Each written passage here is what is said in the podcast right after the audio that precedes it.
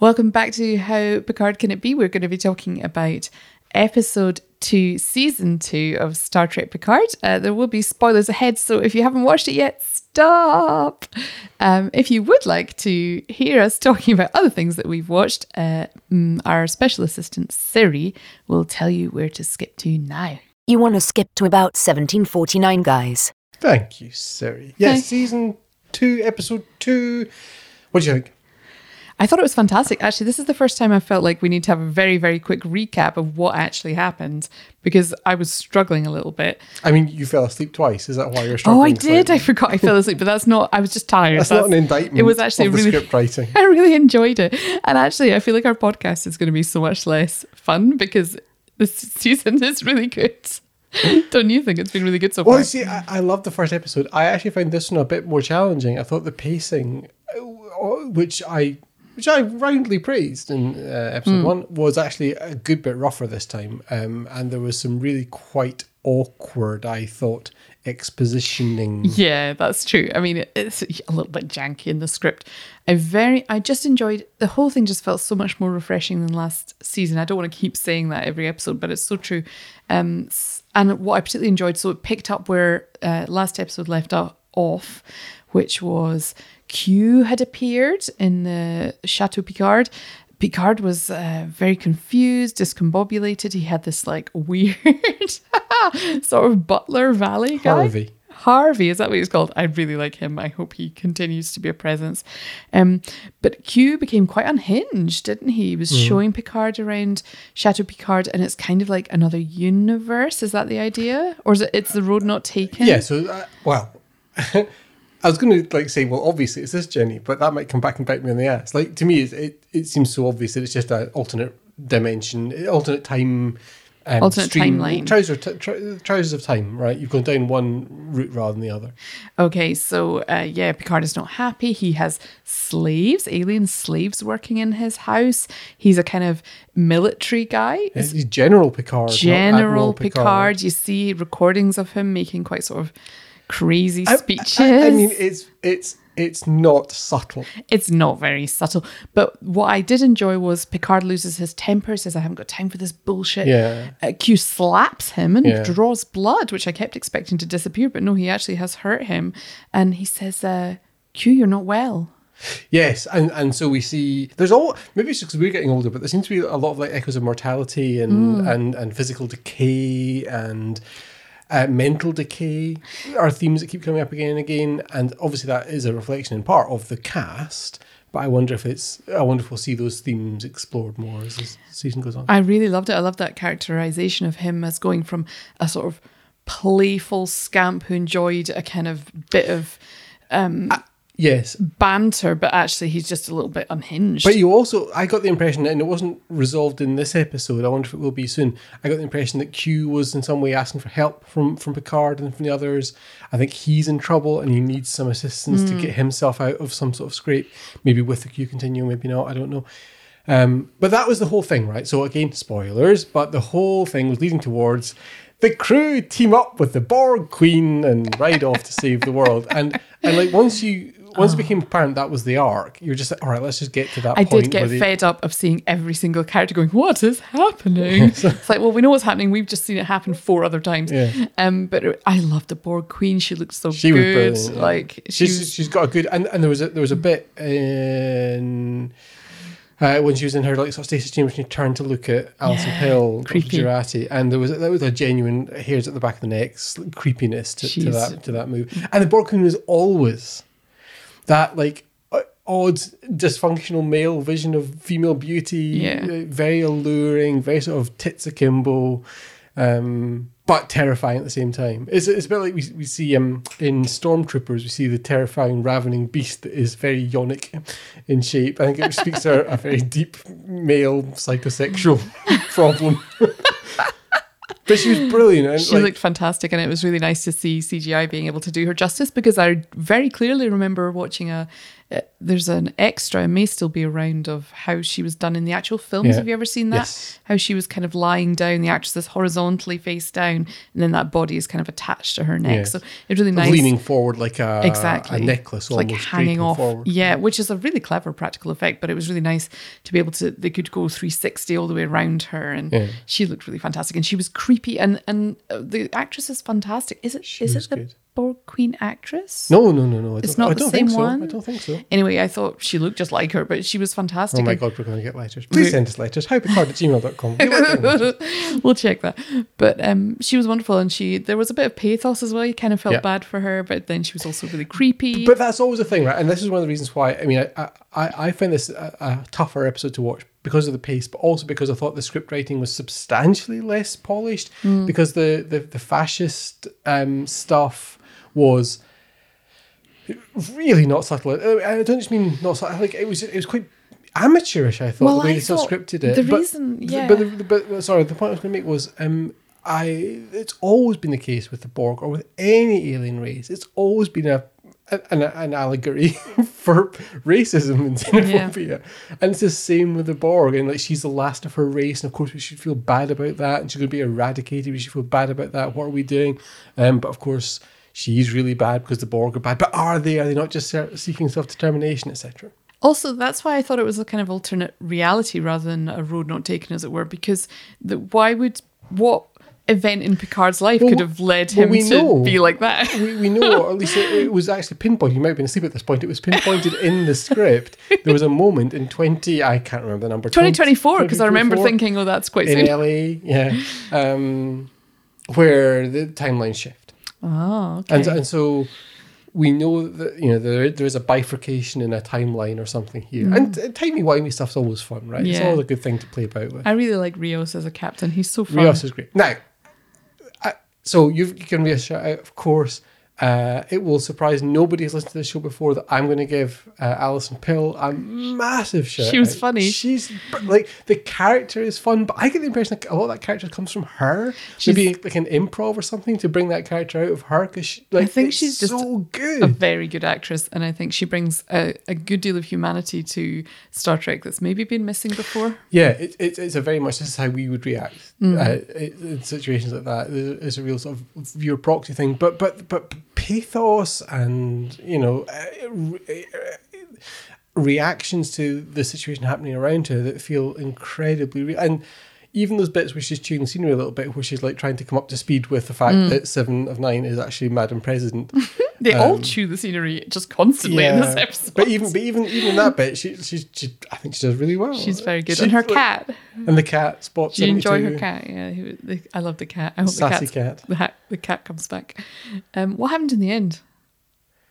Oh, I, I was falling asleep as well. Yeah, I can't remember how it ended. Uh, honestly, it ended in a cliffhanger. I remember that, but I couldn't tell you specifically what the cliffhanger was. Mm-hmm. No, I can't. I, I want to know, like, Oh, they all go. Did they all get beamed back onto Rios's oh, they got beamed Sirena? on, beamed on the ship, and then uh, the commissioner, commissioner, Oh yeah, her husband uh, arrived on, and there was like uh, blah blah blah. standoff. Uh, Very much standoff, sort of thing, and Standoff. hands up. And I was really glad when they got back to the La Sirena.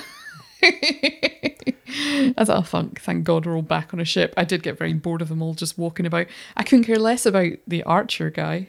Is he an archer? I know, I love him. Oh, I don't give a monkeys about him. I, I can't remember him. his name. I, I think he's a, it's it's a like and again, some of the scripting is feels a little uh, Janky. like it needs a couple more revisions to get the, the, the, the sort of like cookie sidekick lines down. But I still quite I, I enjoy I enjoy that. I- I When like- he I like turned the up- Mm. role he does as a character in, the, in the thing, the, the the young kid. It's Yeah. about this this Wesley Crusher kind of character. It's true. I mean, maybe teenagers need him, but I did find when he turned up again, I was like, why is he here again? I couldn't really remember. I was like, oh yeah, he'd got on a commission with Raffi as commander, I guess. As a geek as well, I really like the. I like watching what they do with the set dressing and with the UI for machines and stuff. And I'm always really. I love the very, very tight head tracking they do on Rios when he's got his holo display in front of him. Rios. And, and he's uh, Rios. And, he- and he's just all like tapping the air. Yeah. And then the poor Yeah. uh, production designers go like, go, oh, I suppose I'll map that finger to a red button and that one to a blue button. I don't know. He's really good. Uh, Santiago Cabrera, the actor, is Yeah. called. He's excellent. Still not many holograms around, but maybe now they're back on the Sirena. Yeah, maybe. Yeah, it'll be okay. We'll see more of those guys. Yeah. Uh, But it did feel a little bit as well when they got back on and they're all like, you know, the crew's back together again, sort of thing. And me. It was like when they all beamed in, and then the Borg Queen was like, and me. Watch her. um, it almost felt like a theatrical kind of curtain call. Yeah. It was like the gang's back together, uh, like you know, the end of Act One, yeah. uh, and then go and have your gin and tonic, and then come back and do more. No, it's a really good episode, really fun. I See, didn't, I- we didn't I'm- get to see I'm not, I'm not. I'm not agreeing with you there. I don't think it was a good episode. Oh, dear, I think it was a necessary pivot to get us to the pivot. Is that what you're laughing at? no, I'm just laughing at the idea of that being like a poster quote. Necessary pivot. it was a- one star. And I'm not giving it one star. I'm giving it maybe a something like three star. Uh, how dare I? Who the fuck am I to yeah, no, what sit hell? in judgment? Well, if I you think can- you've forgotten about the whole of the last series. If that this episode, if this episode had been in the last series, you'd have been singing its I think it would have done, but I think it's going to be after such an assured episode, opening episode. Yeah, Um, and I thought I thought that you know it, basically it had to get us from point A to point B, and point B was them all teaming up together with the with the ultimate enemy, the Borg Queen. Um, I think it, uh, we it was a rough old road to get from it's a rough ride. to from here. It was worth there. it to see the Borg Queen. No Whoopi Goldberg, missing her. Hope she comes back. Yeah. Um, really enjoying the butler. What's his name again? Harvey, Harvey. who we presume is a synth, or at least I assume is a synth. I have no idea. Um, I guess. Oh yeah, because he could look stuff up on his computer eyes. Yes, uh, I mean the thing about sci- sci-fi, especially as as sprawling as Star Trek is, like you can say he's definitely a synth, I mean, as much as he's some sort of androidy typey thing. Yeah. But then it's like, but then a, a thousand rabid fanboys will go, he's not a synth, he's a.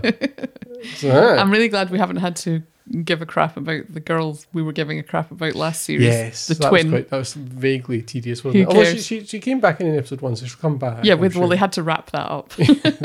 so she was like, um, And "Yeah, I'm really glad to be here on my diplomatic mission. Bye." like when the when the script comes through in Days of Our Lives for Joey Tribbiani, and it's just like two pages long. You're like, all right, so I'm that, You're I'm in right. episode one. Yeah. Oh yeah.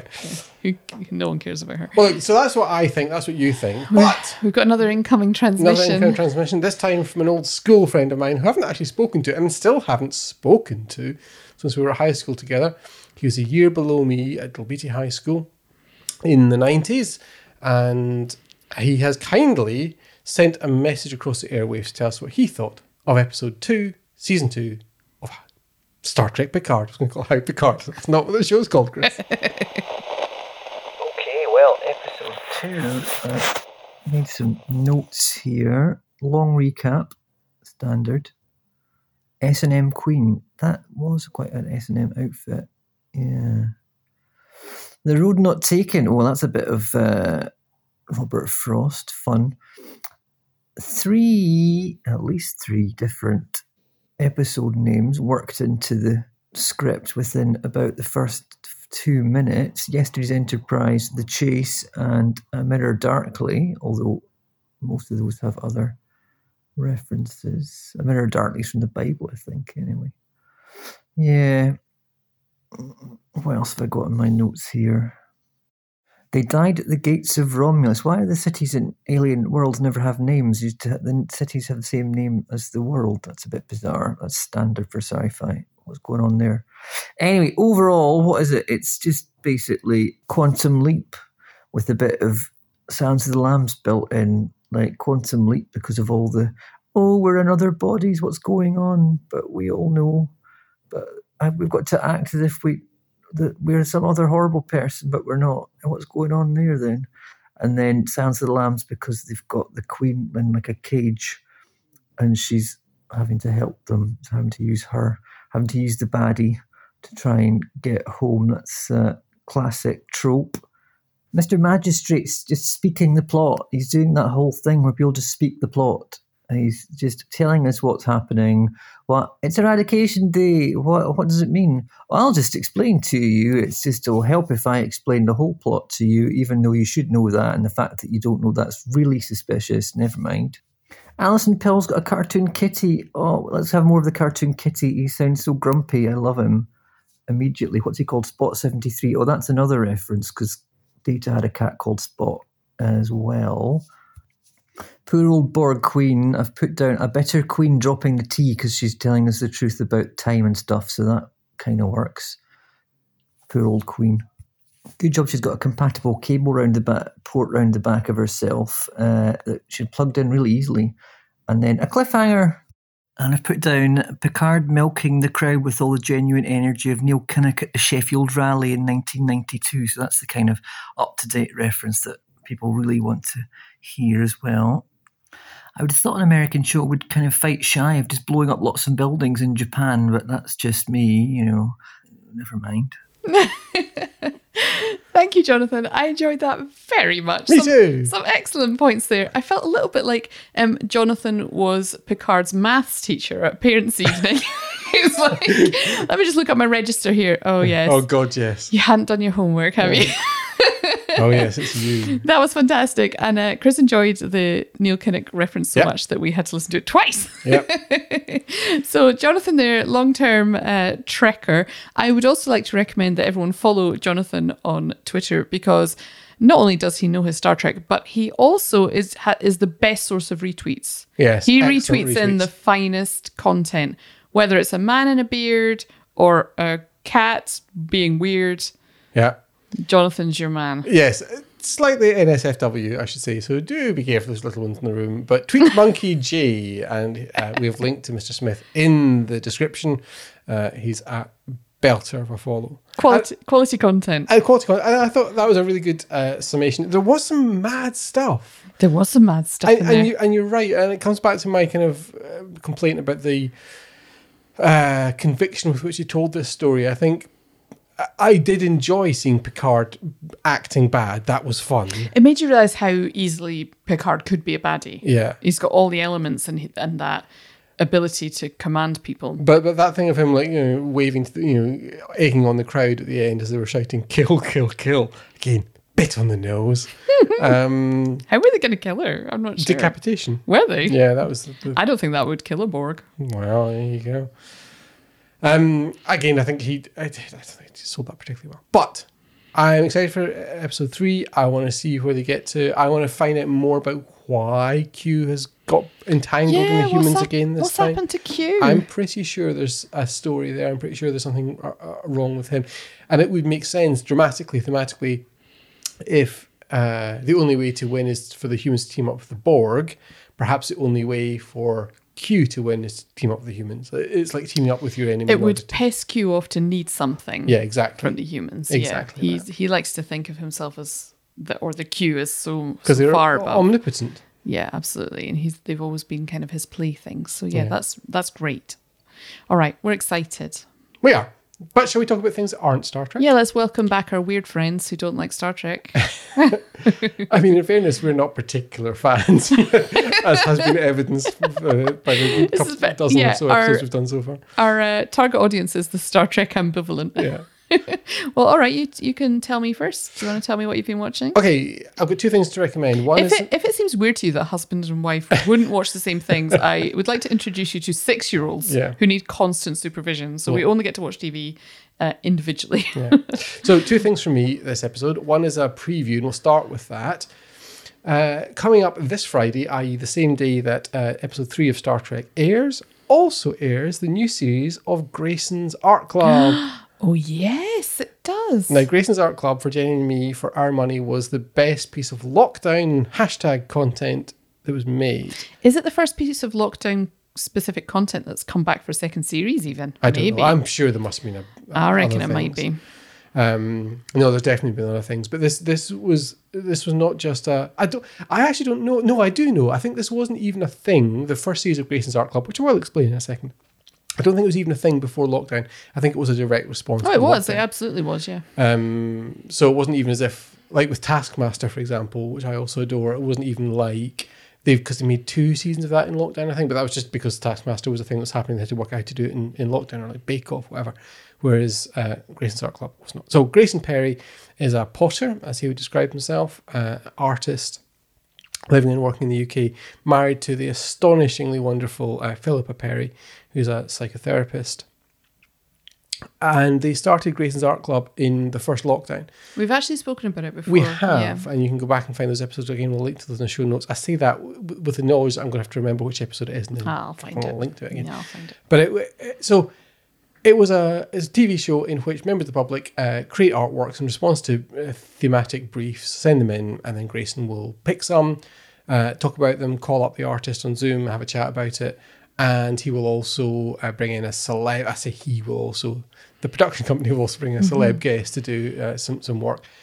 But it is the most empowering thing. It's very joyful, and they've been doing a lot of call outs recently. I think the deadline's just passed for submitting artwork, um, but it's really upbeat, really uplifting. I can't recommend it enough. I think you can probably still watch the first series. We'll link to it if so on all four, but it's lovely.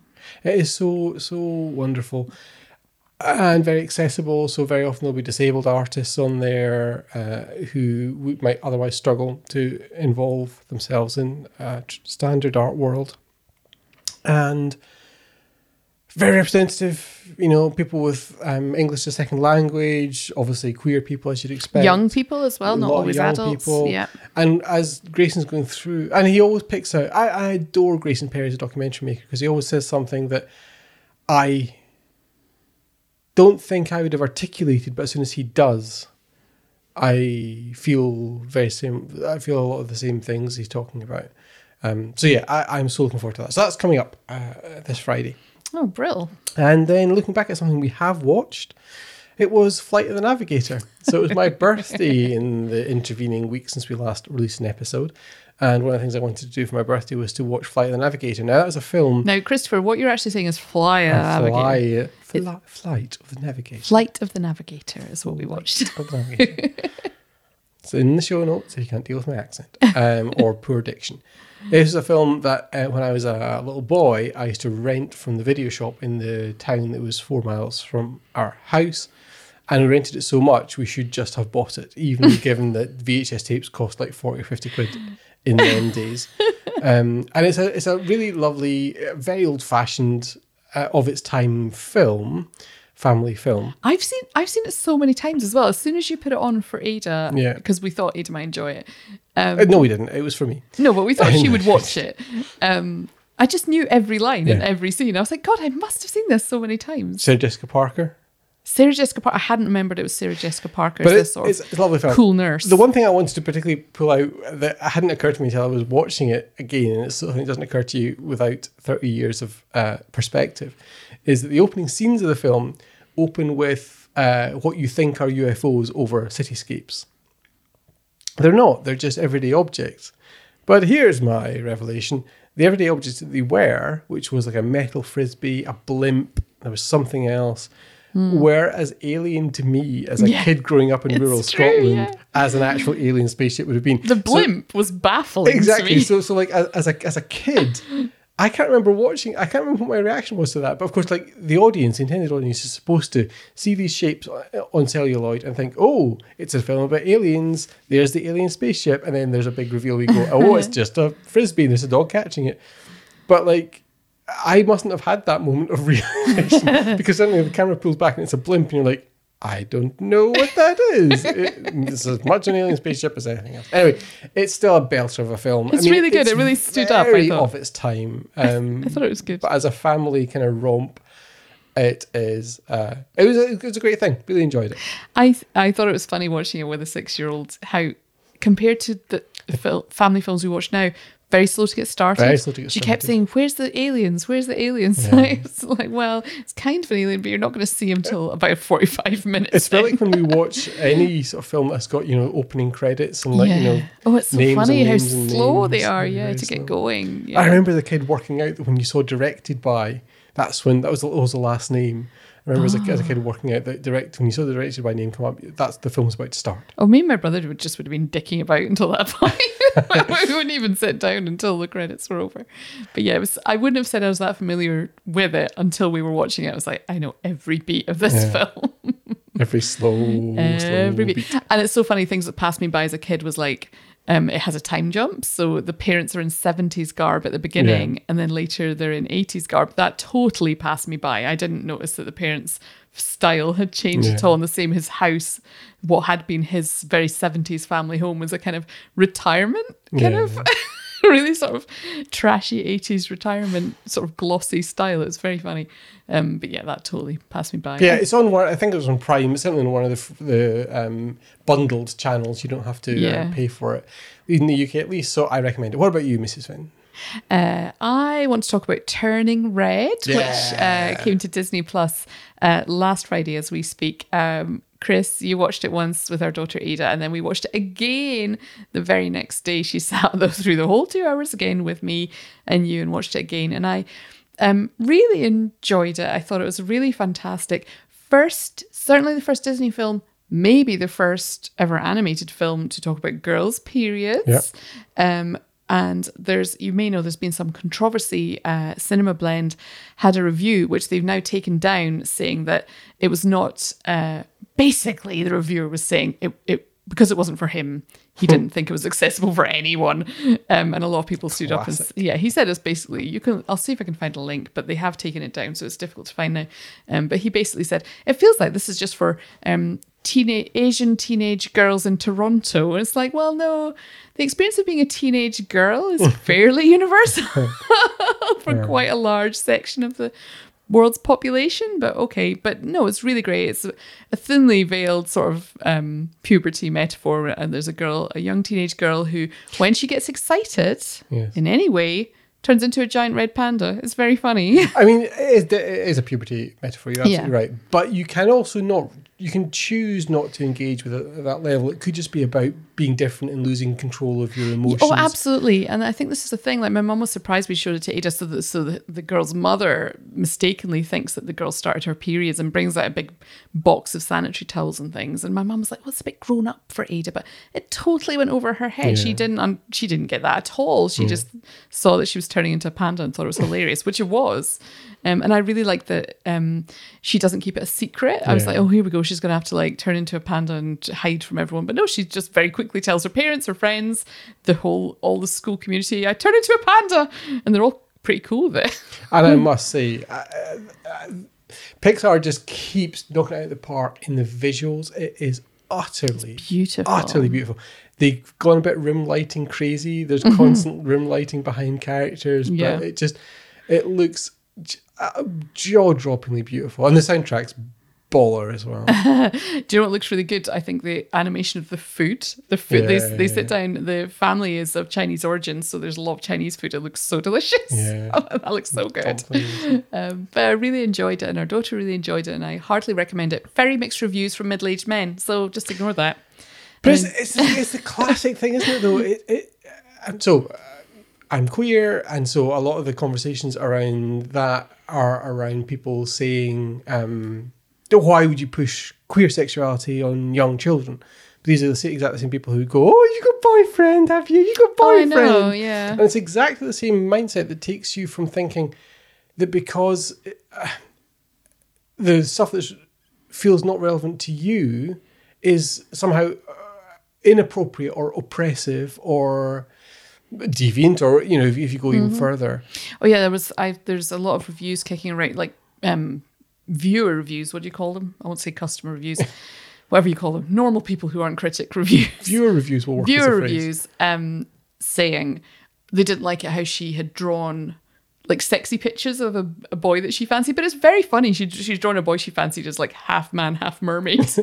but also like it's a, it's a great moment i mean it's it's but that that seems that seems slightly deviant to a certain section of person. Yes. But to our six year old, that was just funny. Yes. She didn't. There wasn't anything like scary or sexual about that. It was just funny. yeah but the the moment where if you like puberty hits her obviously it's a physiological process, and uh, it's not just a, you start fancying boys, and that's when puberty happens. But there's a very clear moment in the film where having been this like very kind of like hyper nerdy, do her own thing, screw you guys kind of girl, she suddenly realizes, oh shit, I do fancy boys, and and and she she she feels kind of like she's betrayed herself by, by She by- hides, she yeah. hides, She hides under the bed. and yeah. she starts drawing these like pictures, almost of not looking at them.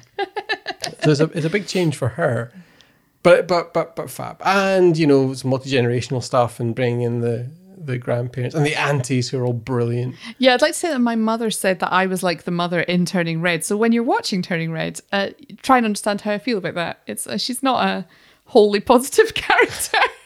Thanks, mum. Um, but I really enjoyed it, and I would just say it's yeah, the things that adults are saying are not appropriate for younger children. I would just say go completely over younger children's head in my experience of watching it with one child. But I really enjoyed it. I thought it looked beautiful. I thought it was very funny. Great soundtrack. Uh, Billie Eilish and her brother, whose name I've forgotten, um, is fantastic.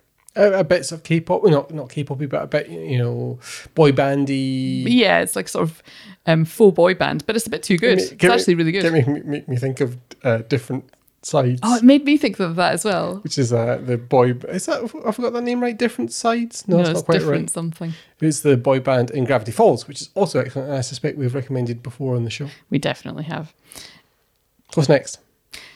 You had one more. I, I I love it when I'm able to do a proper like cinema per, person in the cinema industry recommendation. So I'm going to recommend out now is Clio Barnard's uh, romantic drama Ali and Ava, which we saw at the cinema I work at. It was our Christmas film. We always watch a film at Christmas. We get a special preview, and that was our special preview this year. It's finally out in cinemas. Uh, it, our cinema actually ends this Thursday, so try and grab it and on the big screen while you can because it looks gorgeous and it sounds gorgeous. Clio Barnard is a UK filmmaker, actually a Duncan of Jordanstone Oh, really? graduate. Our yeah. art school. Yes, you- you so here to. in Dundee, we like to claim her as our own. she's not from Dundee, but she did study there. Um, she's done some other fantastic films. The Selfish Giant was one of hers. Uh, Ali and Ava, it, it stars Adil Akhtar, who you might, who we all know, we all know as the brother in The Big Sick, the very funny brother. Uh, Adil Akhtar and Claire Rushbrook, who you'll definitely recognise. Uh, they are two people who are from really different backgrounds. He is uh, a youngish Asian guy who is in an arranged marriage that is very unhappy. He and his wife are actually living separately, but they're covering up that fact from their families. They don't want to upset their families. Uh, she, I think, was divorced, but the story is that her abusive husband has recently died. So they're both living quite sad, quite single lives uh, in kind of early middle age, and they are kind of thrown together and they get along and they make a connection through music. They they have very different musical tastes, but they both love music. They love to talk about music. They love to listen to music, and it's about um, letting go of your responsibilities and letting go of what people expect of you, and just kind of chasing happiness a little bit. So they shouldn't really be together. Their families don't approve. Um, it is a romantic story, but it's not. Um, It's not some boy meets girl. it's not an erotic saccharine, story, yeah. certainly. Yeah, it's just like very heartwarming, very British. Um, fantastic soundtrack. Obviously, they're both music fans, so the soundtrack is brilliant. Um, I really recommend it. It's, uh, my colleague Helen called it refreshing, and I'd say that's exactly what it is. It's very refreshing. It's sort of realistic without being depressing, and also both characters are from not poverty-stricken backgrounds, but they're not that kind of. They're not the kind of middle-class neurotics that we're used to seeing um, depicted in a lot of British romantic drama. They're uh, just very ordinary working class people, and that's not described in a. It's not depicted in a kind of sad or depressing way. It's just like this Matter is how we are. it's really lovely. I heartily recommend it. Can't believe I uh, recommended a nearly forty-year-old bit of popcorn family entertainment. You've gone for a very uh, astute piece of indie cinema. Um, well, I'll throw in another really trashy one that I just watched today, which was um, The Losers, which that's one for the Chris Evans Film Club that I know we're uh, we're working slowly on building. Um, someone recommended it to me. Oh, you should watch The Losers, which I looked it up. It's from 2010. It feels like it's from about 2004. It is a very retro um, naughty style action flick. And I'll tell you, it is based on a comic book. It's based on a DC Vertigo comic book called The Losers, and it's quite faithful to that. But it's you can tell it's a very pre MCU comic book movie. So it's very bombastic, very loud, very stylized, guns and explosions. The characters are like not even two dimensional.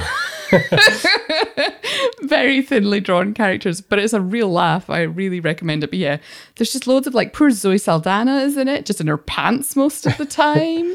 um, they try and make her. It, yeah, it's it's just a real romp, and it's really interesting to see um, comic book movies in between. It's like post Iron Man, but pre everything else. So it's like it's starting to get that quippiness in. It's even got a post credit scene, so it's starting to get the formula but it's not quite there. So it's still this very bombastic, like 90s feeling action film. But yeah, Idris Elba, um, Jeffrey Dean Morgan, Zoe Saldana in her pants, um, Chris Evans with a terrible beard. Um, it's just really, it's a real stupid, loud film, but I really enjoyed it. I mean, that's we've certainly won the gauntlet. Uh, I think our Twitter bio says tired Scottish people, Chris Finn and Stitch Bitch, watch TV and films and talk about it. I think we're we're, we're cleaving pretty tight to that. Uh, I'd say we do have that generational thing of if we feel slightly like we're just watching whatever is on TV when we happen to sit down and before we fall asleep. yeah, it's a very it's a very narrow window. I mean, I mostly watch like mad YouTube shit. Yeah. Got any YouTube channels to recommend? Uh, yes, I have one more to finish off. Uh, I've recently started watching a, a, a very big, uh, not very big, um, a, a smallly big YouTube channel called Unfinished London, uh, which is a great uh, geeky engineering and social policy and history YouTube channel, but it's it's delivered in a very uh, knowing but not overwrought uh, self conscious comedic style. I really like the way mm, they deal with hmm. it. So nice. yeah, I, I, recommend it. It's it's funny. Thank you so much for joining us, everyone. Thank you.